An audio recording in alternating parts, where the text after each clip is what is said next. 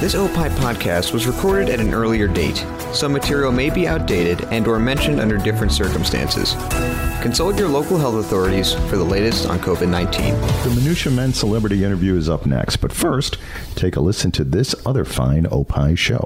Coming up on the next episode of the Car Guys Report Informed Automotive, we take a look at celebrity cars that sold at auction, plus roads that talk. I'm Mark Vernon. Join me and Lou Costable for these stories and more on the Car Guys Report, a Tony Lasano podcast, an Opie production on the Radio Misfits Podcast Network. The following is a Tony Lasano podcast and Opie production on the Radio Misfits Podcast Network. This is the Minutia Men celebrity interview with Rick Kempfer and Dave Stern. The following is a Tony Lasano podcast, an Opie show on the Radio Misfits Podcast Network. This is the Minutia Men celebrity interview with Rick and Dave. All right, Dave, this is exciting. Joining us on the phone, Billy Hayes, the author of Midnight Express, which is a terrifying true tale. I mean, terrifying about being caught trying to smuggle hashish out of Turkey and then spending time in a Turkish prison. I'm sure most of our listeners remember the movie. It was a huge hit. For me, I, I remember it too well. it came out in right when I was in high school, right. 1979. I had nightmares for a month. I think I even stopped doing hashish for a couple of days. Right. Thanks a lot, Billy. You, you, you, you screwed Rick up from. but I think it might have been a little bit worse for you. Isn't that true, Billy Hayes? Well, you know, I I think at the very least my life is a cautionary tale. all, all those who have seen it, like, don't be that stupid and do what I did. So you know exactly. And i don't want i'm sure this question has been probably posed to you but what were you thinking? You know, I mean, uh, well you know seemed like seemed like a good idea at the time. You know the truth is um, when i came home in 1975 i have i actually made three successful hash smuggling trips before i got arrested on my fourth trip Oh. I did it. I did it in October of 1969. Uh, April, no, April of 69, October of 69, April of 70. Every six months, and then okay. in October of 70, I took my fourth and last, and should definitely not have done more than three trips.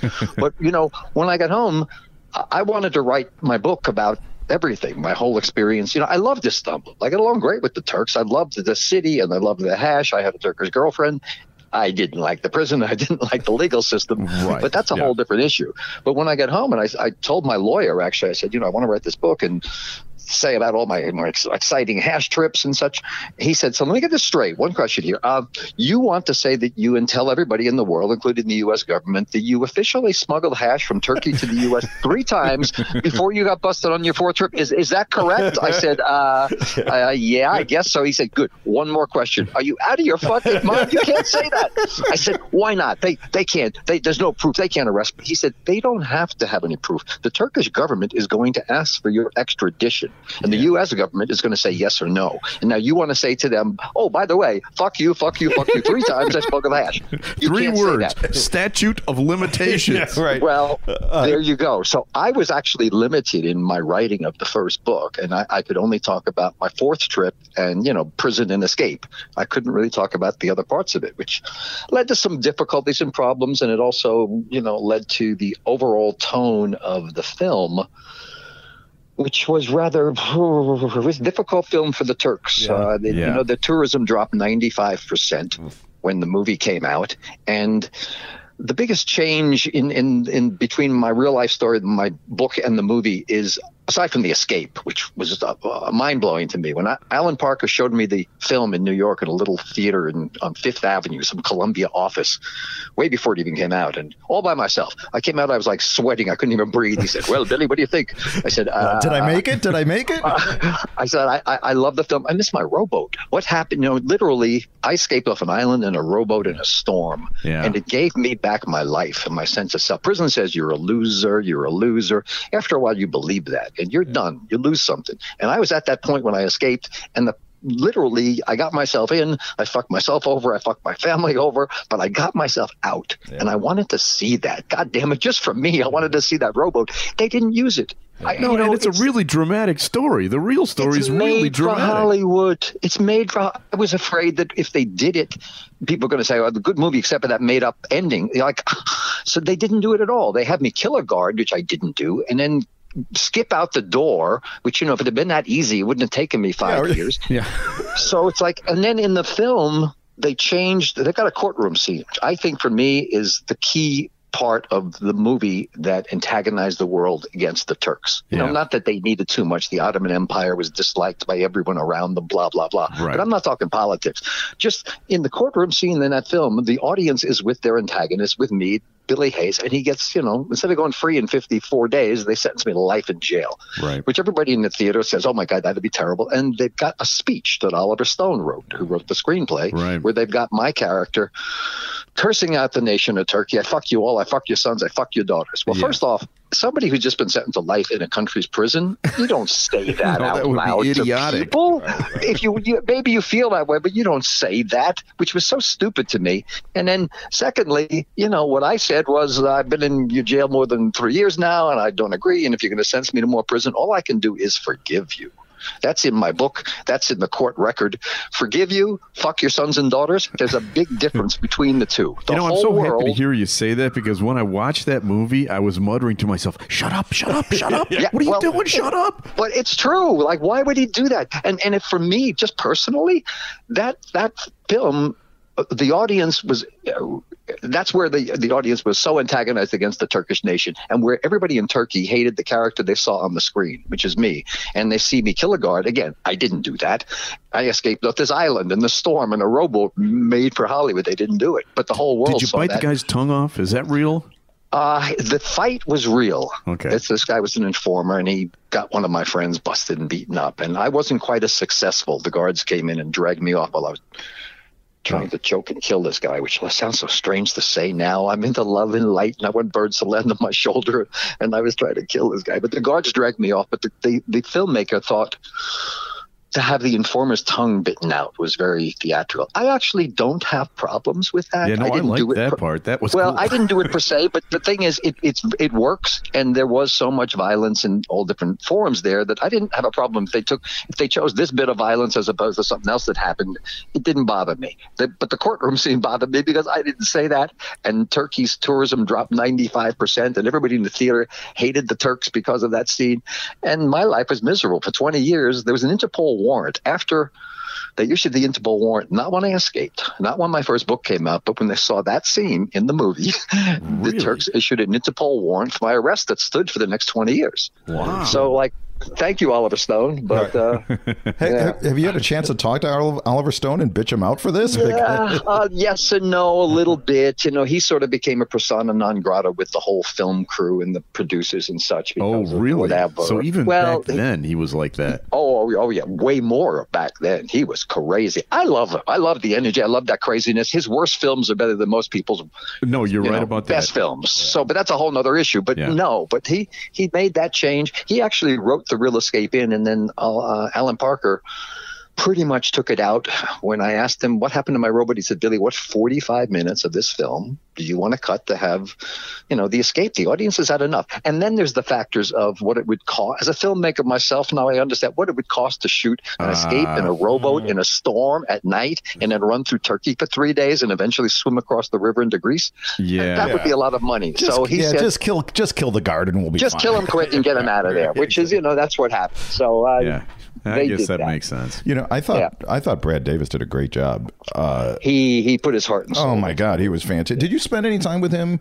You know, before sure, the movie? yeah. I, you spoke I Ash with know, him, right? No, no, not before. they, they, I would love to. They brought me over to Malta to meet with Brad in the middle of shooting, which oh. the director didn't like it. Actually, I don't think Brad liked it either. He's, you know, he's got this. He read my book. He's got my little paperback, all noted and bent pages, and you know, he really studied the book but it was weird to have the real guy there. So they, but Columbia insisted they bring me there for some PR stuff. have, you know pictures of Billy Hayes and then Brad mm. together.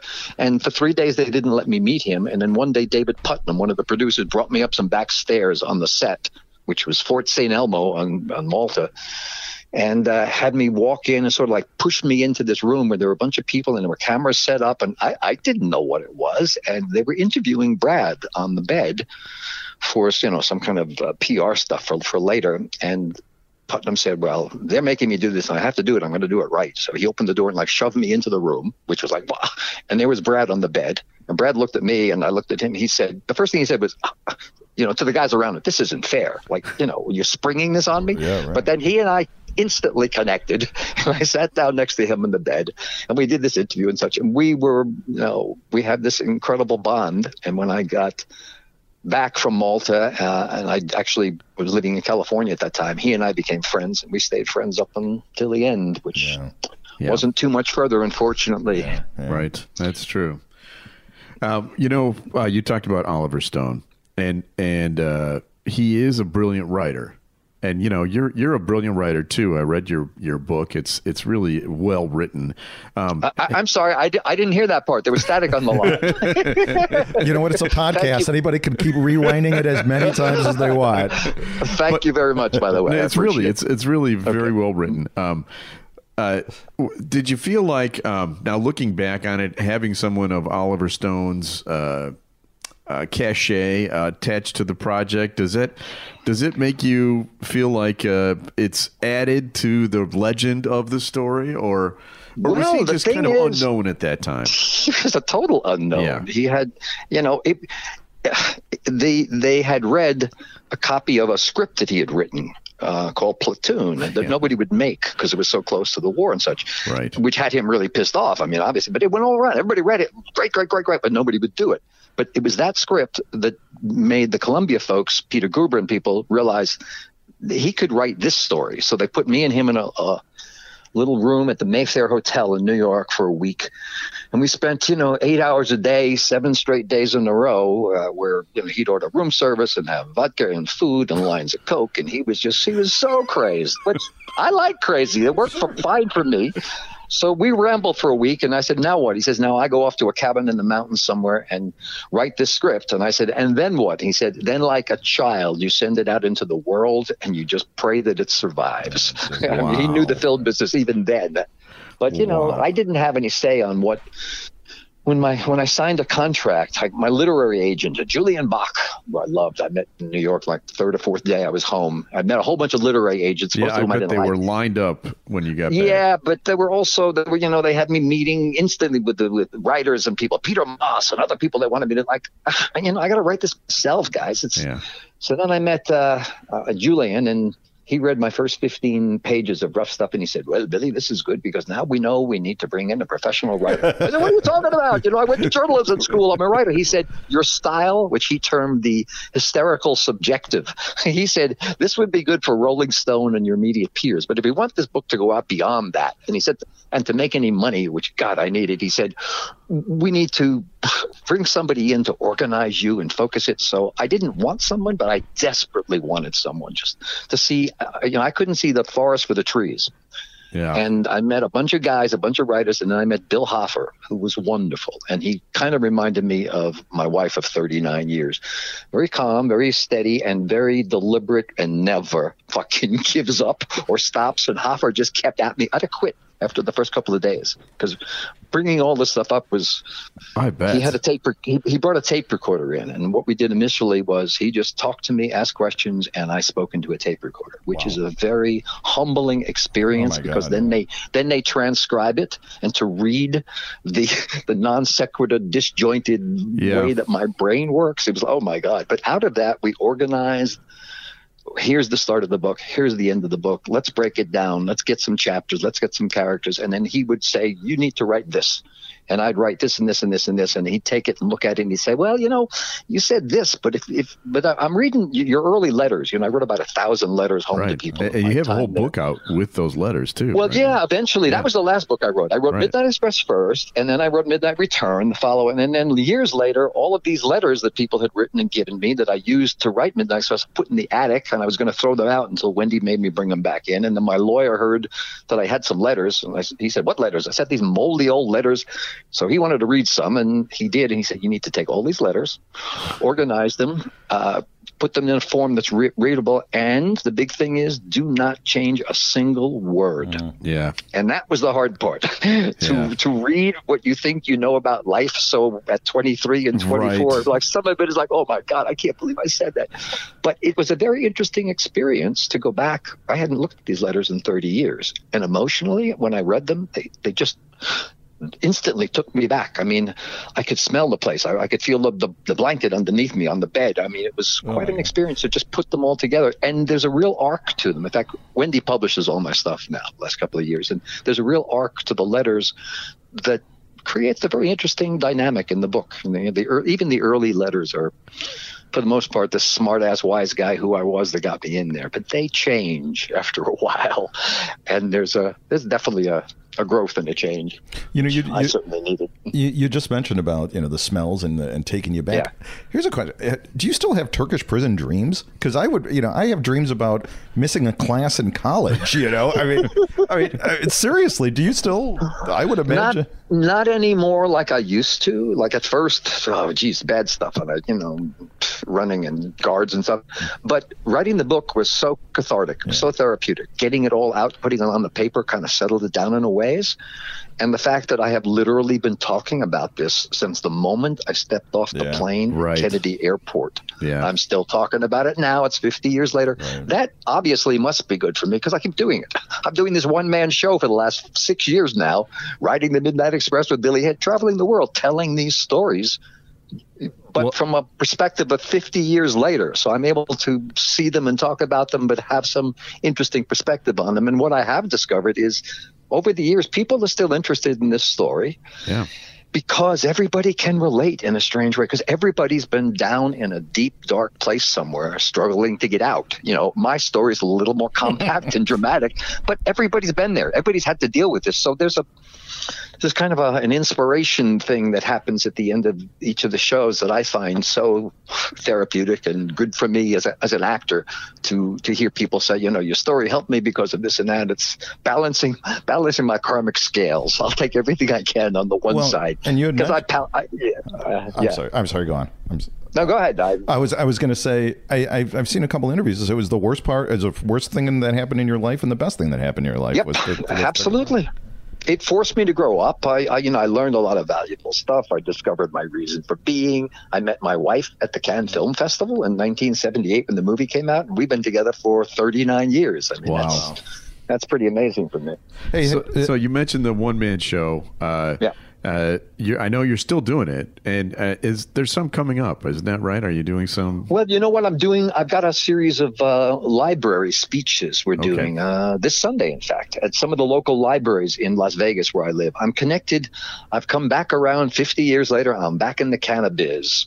It, but you know, it's a very different world, the cannabis world now than when I was first in it in 1969, because it's all legal. I'm working with. Um, a company called Hemp Inc., and we're putting out uh, a line of old smugglers, high CBD pre rolled uh, pre rolls for CBD for relief of body pain, etc. And it's all legal now, of course, because it, it was just legalized in Illinois here. Yeah, so. just, yeah, yeah. Dave know, and I have been researching it because uh, we're we're students of uh, yeah. the you, subject. Sure. Uh, yeah, honey, honey, this is for the podcast. I, mean, we, I we need to know, as you know, legal experts, right, right. what we yes. can talk to our people about, and you know, um, so yeah, well, we would be I, interested that, in your speeches. Well, there you go. We're doing that. I'm working. We're doing with a. I'm doing that. These pre rolls with Hemp Inc, and they're supposedly going to be out before the end of the month, which would be lovely. And uh, yeah, I hear that too. It always happens when I'm doing a show. Somebody's phone rings, yes, or I love doing the show in Scotland. So, you know, some drunken guy in the front row, and like nod, nod off, and they wake up again. Where are we? Sorry about that. we usually disconnect the phone, but we, uh, right. yeah, you know. But we've so been anyway, studying subjects world. that we shouldn't be studying, and now we're forgetting to do things like unplugging. yeah, phone. our short our short term memory is not very good anymore. there is more to come with our guest on Minutia Men Celebrity Interview right after this. We'll be right back. On this week's Free Kicks with Adam and Rick. We'll see if Leicester are really the contenders or are they just kind of faking it. We'll find out on Free Kicks. Contenders or pretenders. Listen to Free Kicks on Spotify, opishows.com, or wherever you find podcasts. Just search for Radio Misfits and friends and everyone at Opie shows want you to make sure to wash your hands. And if you're still one of those people who don't wash their hands after they use the bathroom, please do that now. That's something you should have been doing anyway. I- Cover your mouth when you cough. I know. Come on, people. And with that, we have a special message from actress, comedian, and fan favorite, Milana Vayntrub. I just want to wish the people of Chicago a safe, warm, peaceful stay at home. Please stay healthy. Please help other people stay healthy by staying home. Stay safe, Chicago. Thanks, Milana. Thank you. Guys, seriously, you can save the world by sitting on your ass at home. You cannot afford to miss this opportunity. You won't get another one. Great Talk Radio isn't dead, it just moved to a better place. Radio Misfits? .com. Stay home. You will be saving the world. We're back with more Minutia Men Celebrity Interview. Hey, does your wife ever uh, like if uh, does she ever flop out the you escaped from a Turkish prison and you can't load the dishwasher correctly? Does she ever do anything like that? Well, you know, there's a whole things that would be correct, except I do all the dishes. Okay, all right, okay. So you're the dream she's a cook. husband. She's a she's a great cook, and I never cook. I literally used to do the dishes in jail. People would get together in prison. Different groups come, people come, people go. But you know, if somebody has an onion, somebody else has two eggs, somebody's got something else. So you put it together, you you cook it up, and then three or four guys share the food. Yeah. So there was always those kind of groups. I don't cook. I'm just not a cook. But I always cleaned the dishes afterwards because that you always get invited back to whatever the next group is if you clean the dishes. That's and I just kept that tradition out here. So I wherever we go, I clean the dishes. Well, you're welcome to come to our house anytime. Uh, we appreciate it. And actually, Billy, you know, we thank you very much for spending some time with us because uh, we learned a lot, uh, and and we really enjoy your book. We enjoyed the story, and and you're doing good work now, spreading the word. And please keep it up. I appreciate it, guys. All the best. We'll talk again sometime down the line. Thanks, Billy. Take Good- it easy. Good All right, health you to you. Bye Bye-bye. Bye now. You too. Just like just like what I did in, high school and college. If I if I had a nickel for every time I escaped from a Turkish prison, Absolutely. oh my god, unbelievable. Uh, so you know we've got uh, another show coming up soon here, but uh, before we do, let's uh, give special thanks to executive producer Tony Lasana with opishows.com. Opie is hippo backwards.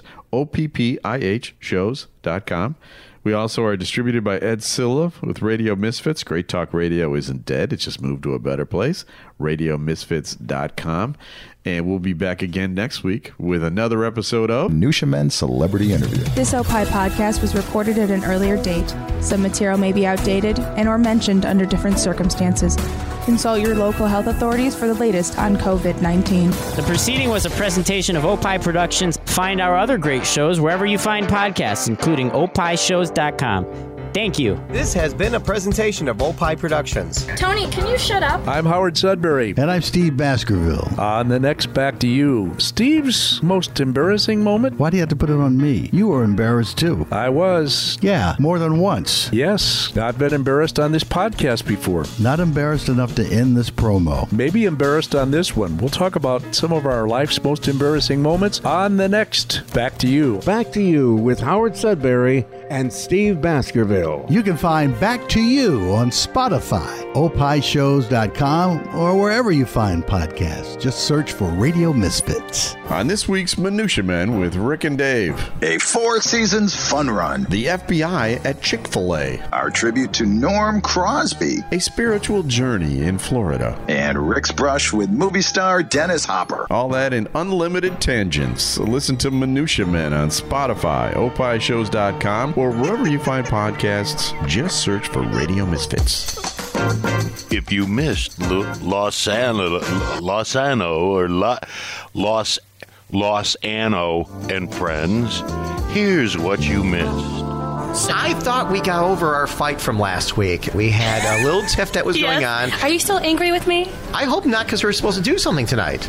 Oh, we are supposed to Yeah. do something Yeah. tonight. Yeah. Oh, we are. Oh, we, oh, we have you. We are, no, we're going to. We are going to.